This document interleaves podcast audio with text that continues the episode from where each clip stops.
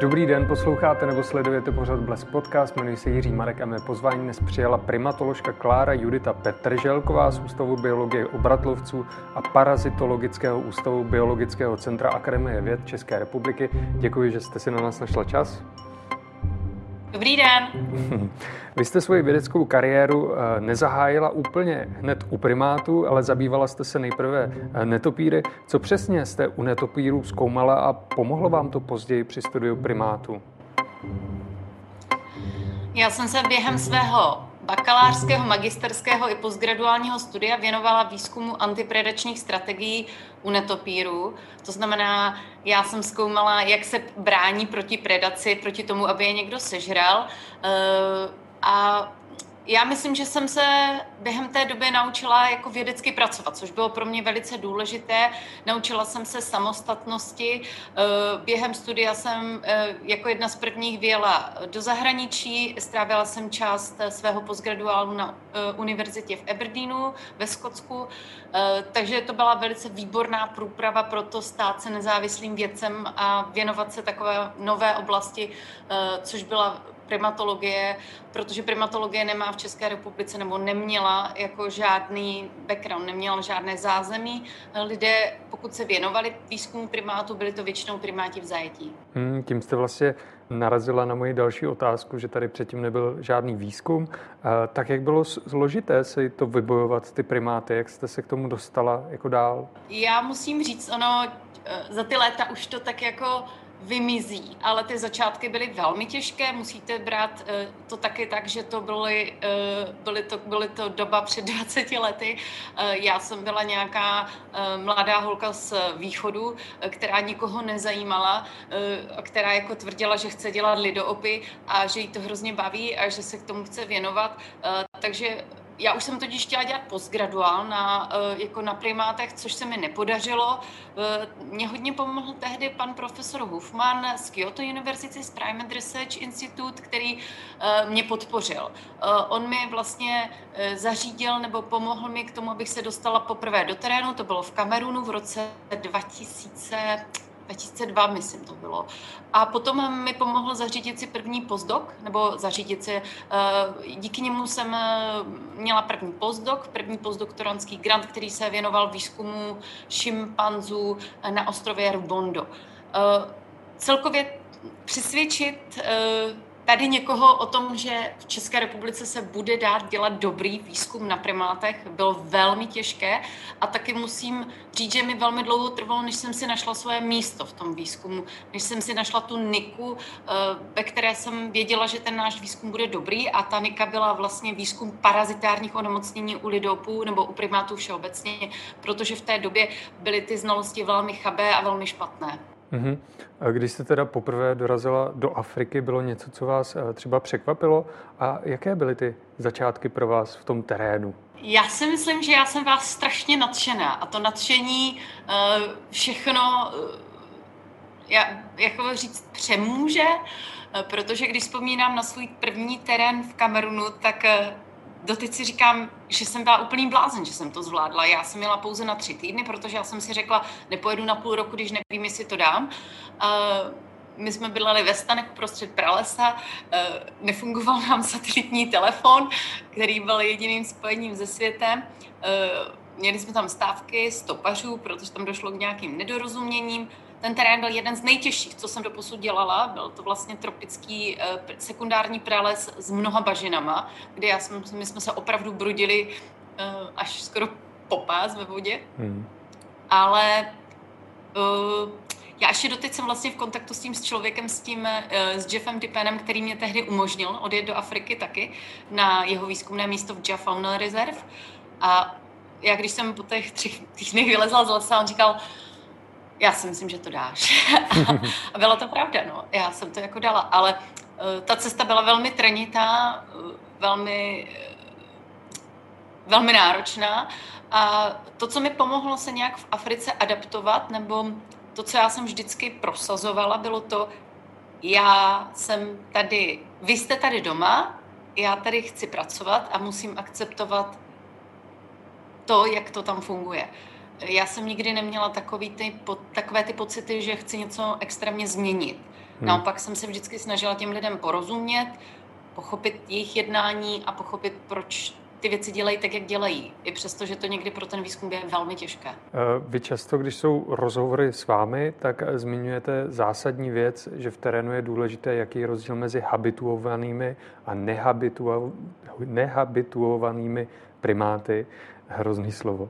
Eh, jak se pak liší ten výzkum v terénu eh, na základě této vlastnosti hmm. primátu? Velice zásadně.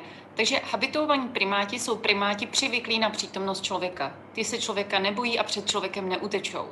Nehabituovaní primáti jsou většina primátů, kteří člověka neznají, anebo s ním mají velmi špatné zkušenosti, ať už jsou to pytláci nebo nějací lidé, kteří přijdou do pralesa a pro, ně, pro ty mm, primáty jsou neznámými věcmi nebo neznámými živočichy, jako, mm, tak eh, s habitovanými primáty můžete, můžete pozorovat jejich chování, můžete sbírat, co se týče třeba vzorkování, můžete sbírat individuální vzorky, eh, můžete vlastně dělat velice blíz, eh, podrobná pozorování. Ale u nehabitovaných primátů jste odkázán na, jste odkázaní vlastně na nepřímé nepřímé stopy, na nepřímé, eh, vlastně všechno se dělá nepřímo, povětšinou se to dělá buď eh, z pobytových stop, anebo, eh, nebo z trusu, případně z požerku. Ale ty nehabitovaní primáti jsou velice důležití pro ten výzkum a proto my se vždycky nesoustředíme pouze na ty habitované, ale také na ty nehabitované, protože u těch nehabitovaných mnoho věcí, především u těch infekčních onemocnění, může být úplně jinak. Hmm, já jsem nerozuměl tomu slovu požerku, co to znamená jenom požerek, eh, to jsou eh, vlastně, eh, to je zbytek potravy, který si ten primát, nebo povětšinou to dělají třeba mm, strčí do pusy a pak to vyplivne. Kousky listů. Šimpanzi dělají takový, že si nadspou plnou pusu ovoce, vyživí, rozžvíkají to a pak to vyplivnou jako takové koule. Tomu se říká v angličtině vodges. Ty jsou také hodně důležité pro výzkum. A nebo ulámané, ulámané kousky, já nevím, větviček, mm-hmm. cokoliv. Mm-hmm. Děkuji za vysvětlení. Eh, vy se ve svých výzkumech eh, zabýváte taky tím trusem goril, šimpanzů, dalších opic. Eh, co všechno lze z takového trusu o těch zvířatech zjistit? Uh, takže uh, trus, my z trusu sledujeme infekční onemocnění. Náš tým se zabývá především parazitárními onemocněními a výzkumem bakteriální části mikrobiomu. Gastrointestinálního mikrobiomu. To znamená, eh, většina tady těchto eh, infekčních agens právě vychází z toho těla eh, tím trusem a proto ten trus je velice důležitý materiál pro náš výzkum, protože samozřejmě my nemůžeme dělat žádné invazivní věci u těch divoc volně žijících lidopů, my nemůžeme je prostě uspat a odebrat jim, udělat jim nějakou biopsii, nebo nemůžeme, nemůžeme prostě dělat žádné invazivní věci. Samozřejmě ty zvířata nemůžeme, nemů, musíme s nimi pracovat neinvazivně.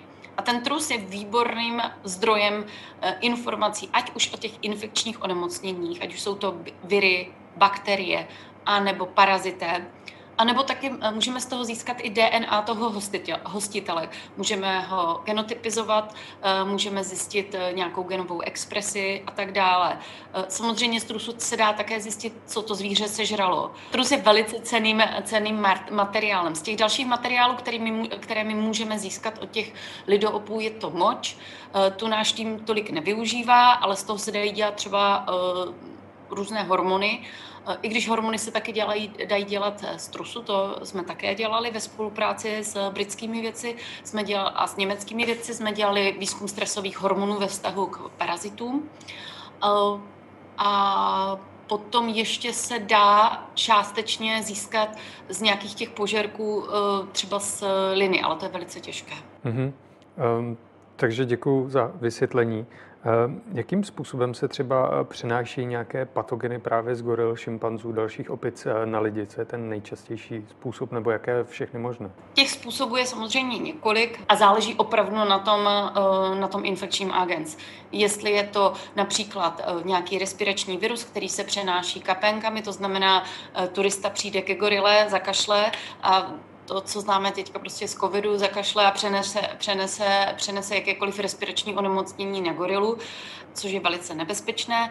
Eh, dále to je eh, sdíleným prostředím, kdy, eh, když to vezmu hodně, tak je zjednodušeji, ta, jednoduše, tak gorila se vykálí, v trusu jsou infekční stádia, která buď jsou přímo na, už nakažlivá, anebo musí ty to je především u parazitů, musí ty paraziti projít nějakým životním cyklem, musí vlastně se třeba z vajíček vylíhnout larvy, ty larvy se několikrát eh, ještě musí změnit, až se z nich stanou infekční larvy. A potom tam přijde člověk, projde se a ta infekční larva ho může nakazit i například tím, že ta larva může proniknout přes kůži.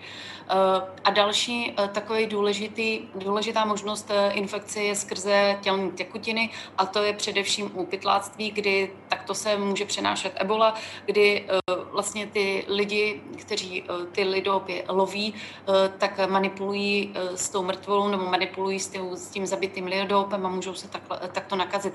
Není to pouze ebola, jsou to i jiné viro, virová onemocnění, která se takto přenáší nejen z, z lidoopů nebo jiných primá, nebo jiných primátů, ale také z, z dalšího wildlife, z dalších volně žijících zvířat při manipulaci eh, během. Ono se říká, to pojídání není tak velkým problémem jako, to, jako ta manipulace s, s tím uloveným zvířetem. Mm-hmm. To mhm. vyvrhování toho zvířete, eh, kontakt s těma neupravenými tělesnými tekutinama toho zvířete.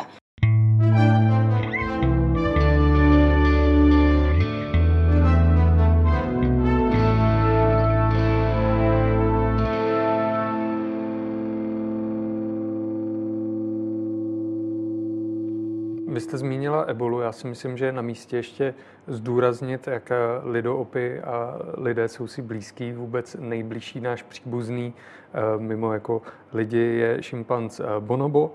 Eh, tudíž máme i spoustu společných nemocí, tak jestli bych vás mohl poprosit, jestli byste je třeba výjmenovala, jaké nemoci máme společné s opicemi. Nejbližšími příbuznými člověka jako jsou oba dva šimpanzi, jak šimpanz umčevlivý, tak šimpanz bonobo, on nám ten bonobo není blíž, oni mm-hmm. jsou mhm. nám vlastně oba dva šimpanzi stejně blízko. Hm. A, a, ale to nevadí, to jako je taková spíš jako jenom malé upřesnění. Děkuji. Z těch, z těch onemocnění, která jsou velice závažná, tak můžeme zmínit, můžeme zmínit tedy ebolu, antrax, taktéž, eh, taktéž třeba eh, malárii nebo HIV, který jak u malárii, tak u HIV došlo k nějakému určitému přeskoku z těch lidopů na lidi, kdy ten virus se nějakým způsobem, nebo virus zaprvé virus, to mluvím o HIV, nějakým způsobem eh, jako kdyby se pozměnil, až se eh, pozměnil, protože lidoopy, lidoopy mají SIV, tedy Simian Immunodeficiency virus, když to lidé mají Human Immunodeficiency virus. Eh, tam dokonce víme, kdy k tomu přenosu došlo a víme i vlastně, jak se tady tyto, tyto viry přenášely i mezi jinými primáty a lidoopy. Uh, u malárie uh, je to ta nejzávažnější malárie, to je Plasmodium falciparum, u které víme, že prekurzorem té malárie pochází z, z goril. Naopak lidé jsou zdrojem onemocnění pro lidoopy, a to především pro habituované lidoopy. Tam se uvádí jako nejvíc nebezpečný, u těch habituovaných lidoopů nejvíc nebezpečným problémem je, nejvíc, největším problémem jsou právě ty respirační onemocnění, které se můžou přenášet kapenkovou infekcí na ty lidoopy a habituované lidoopy, u kterých jsou ty lidé blízko. A e, tam se i taková běžná rýma, nemusí to být žádný covid, může způsobit obrovské problémy a může tam docházet k úmrtí těch lidopů, především pak mláďat. Hmm, to jsem nevěděl, děkuji za upřesnění. Eh, už jsme na to narazili, koronavirus. Eh, koronavirus byl zaznamenán u eh, lidoupů v různých zoo hm, po celém světě. Nemyslím si, že to bylo za stolik případů, abych úplně nepřeháněl, ale projevuje se taky u zvířat ve volné přírodě. Setkala jste se s tím, že, že to měly třeba gorily nebo jiní primáti? Uh, koronavirus, uh, tady tento koronavirus, nový koronavirus, uh, ještě u lidopů zaznamenán nebyl ve volné přírodě. Samozřejmě, jak jste již zmínil, byl zaznamenán u lidopů v zajetí ve dvou zoologických zahradách.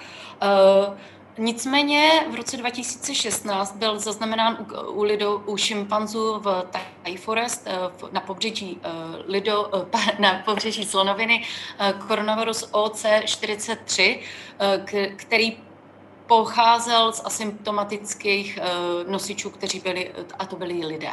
Takže tam došlo k přenosu uh, jiného koronaviru na habituované šimpanze, takže a protože víme, že koronavirus se může přenášet, eh, nebo teď už bylo prokázáno, že se může přenášet mezi, lidoopy, mezi lidmi a lidoopy v zajetí, tak je samozřejmě velká pravděpodobnost, že k tomuto přenosu může dojít eh, i ve volné přírodě. Eh, ty příznaky zatím Eh, těch případů je málo, ne, nedá se to generalizovat.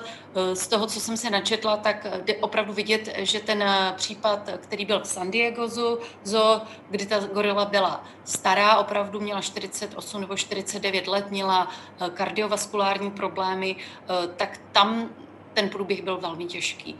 A, ale tady tyto znalosti nemůžeme úplně přenést do volné přírody, tam ten koronavirus může probíhat úplně jinak. Těžko říct, eh, ale rozhodně to může být velký problém, eh, protože, eh, jak říkám, respirační onemocnění i obyčejná vrýma může způsobit u lidoku obrovské ztráty.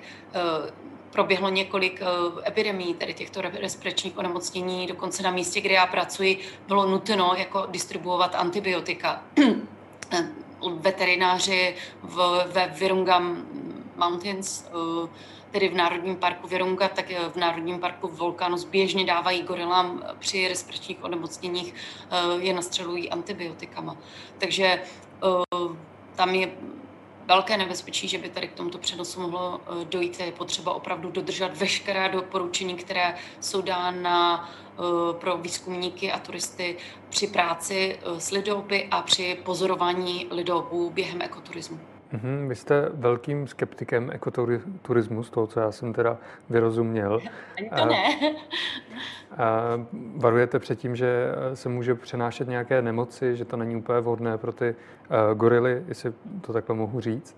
Myslíte si, že došlo k nějaké změně v ekoturismu teďka, když nastal ta pandemie koronaviru, že jsou lidi opatrnější, zároveň i třeba uh, ti pracovníci těch uh, parků, jestli nosí roušky, jestli dodrží nějaké odstupy? Já nejsem velkým jako kdyby skeptikem u, to, u turismu. Já si myslím, že turismus je, ekoturismus je velmi důležitý ale má spoustu negativních vedlejších eh, nechci říct vedlejších účinků. Je tam spousta problémů, který, se, kterými, eh, se kterými musíme eh, bojovat a musíme na dávat pozor.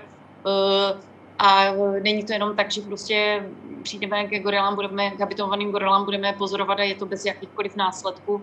Nicméně je důležité si uvědomit, že tedy tento ekoturismus generuje obrovské peníze, například ve Rwandě, v Ugandě, Eh, které jsou důležité pro, eh, pro další ochranu těch národních parků. Eh, a je to jedna z málo, jako jeden, je to jedna z věcí, jak tu, pod, jak tu ochranu těch lidopů podpořit. Takže to byl to první.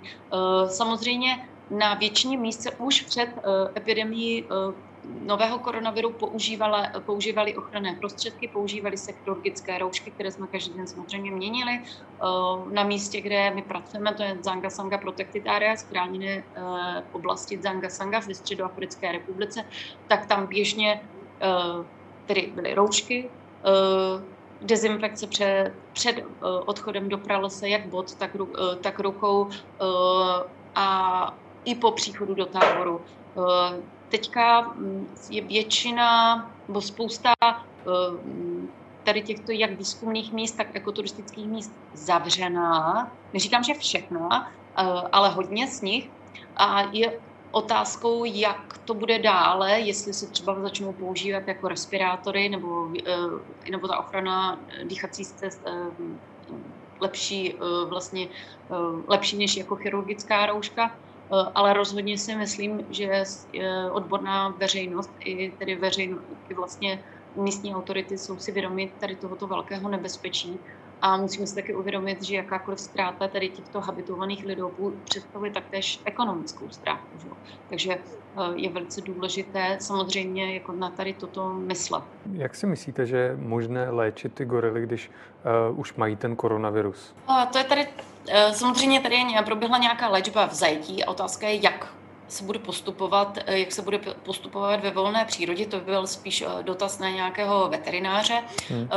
V u té gorily v zajetí, která eh, vlastně eh, v Americe, ve Spojených státech, tak tam ta léčba byla velmi intenzivní. Pokud vím, tak té gorile podali monoklonální protilátky, dostala antibiotika a taky začaly léčit na ty kardiovaskulární onemocnění. Toto si samozřejmě neumíme vůbec představit, že by proběhlo ve volné přírodě. Že jo?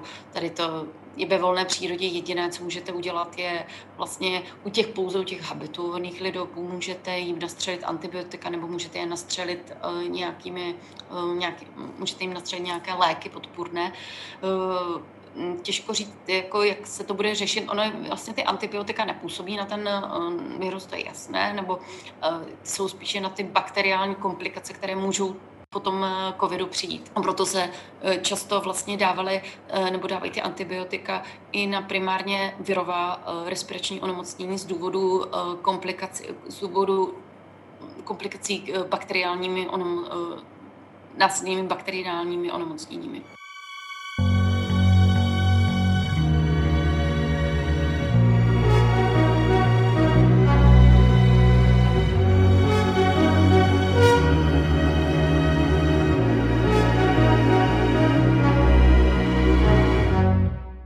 Já bych se taky rád zeptal na váš výzkum. Vy jste eh, ten výzkum měla teda ve střední Africe a psal o něm také uznávaný zahraniční časopis eh, M-Systems. Mm, zkoumala jste eh, lidské a gorilí mikroorganismy v trávícím ústroji, které jsou důležité pro imunitní systém. K čemu jste došla? Tak my se kromě výzkumu parazitárních onemocnění, tedy infekčních parazitárních onemocnění a také parazitárních onemocnění nebo parazitů, kteří jsou pouze symbionty nebo nebo komenzály zabýváme eh, výzkumem mikrobiomu, což je teďka velice, eh, velice oblíbené, nebo velice široce diskutovaný, eh, diskutovaný výzkum. My víme, že mikrobiom, tedy soubor mikroorganismů v našich střevech, my máme také mikrobiom třeba kůže, ale my děláme mikrobiom střeva, mikrobiom gastrointestinálního ústrojí, je velice důležitý k udržení dobrého zdravotního stavu a má pravděpodobně vliv na náš, eh,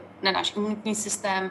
Eh, Disbalancovaný mikrobiom vede k, k civilizačním onemocněním, jako, jako, jako je cukrovka, alergie. Dokonce se ví, že má vliv, je to jedna z mála věcí, o které se opravdu ví, že způsobuje autismus. Jako.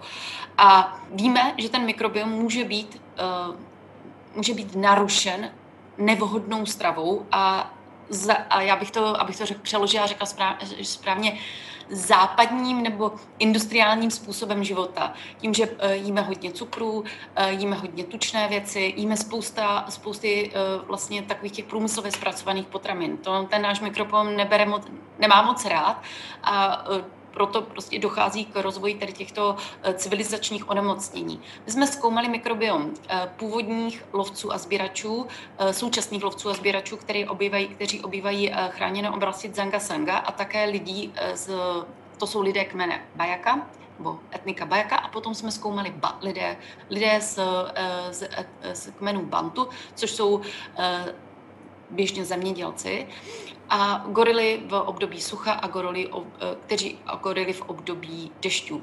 Gorily v období duch, sucha v období dešťů žerou trošičku jinak, v období sucha žerou víc vlákniny a v období dešťů více cukrů.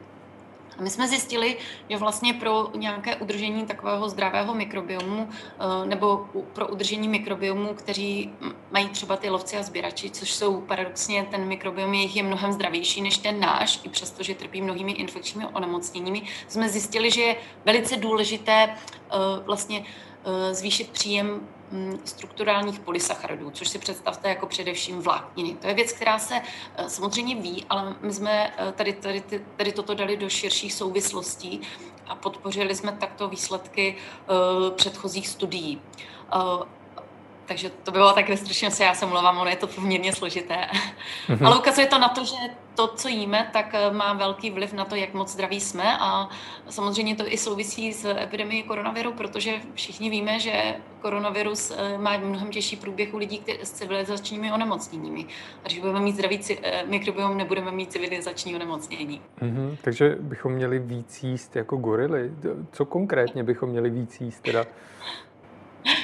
jako ono, ono se ta, ten titulek v jednom z těch médií bylo jezme více jako, gorile, jako gorily a budeme zdravější, ale abych řekla jezme více jako lovci a sběrači, jako to, jak jsme jažli ještě uh, než jsme se vlastně, než jsme se industrializovali. A já si myslím, že já nejsem takový nějaký extrémista. Já si osobně myslím, že snížit příjem cukru, snížit příjem eh, masa, eh, jíst více rostlinných, více rostlinných výrobků, a hlavně s tou, s tou vlákninou a vlastně tak nějak, jako kdyby se trošku vrátit, vrátit k tomu, jak jsme jedli před časem. No, jako. uh, ono to hodně, a myslím si, že to, co ale na to poukazují, poukazují mnozí výzkumníci, že je hodně špatné. Špatný je teda ten eh, vysoký příjem těch jednoduchých cukrů, těch jednoduchých cukrů, jako se to opravdu dělá nepořádek v tom našem mikrobiomu. Oni tam ty bakterie na to reagují trošičku jinak. Hmm. Já děkuji, že jste si na nás našla čas. Doufám, že lidé teda budou jíst méně cukru a víc jako eh, původní lovci a sběrači. To byla paní primatoložka Klára Judita Petrželková z Ústavu biologie obratlovců a parazitologického ústavu Biologického centra Akademie věd České republiky. Ještě jednou děkuji. Děkuji, mějte se hezky. Hm. A vám děkuji, že jste nás sledovali nebo poslouchali.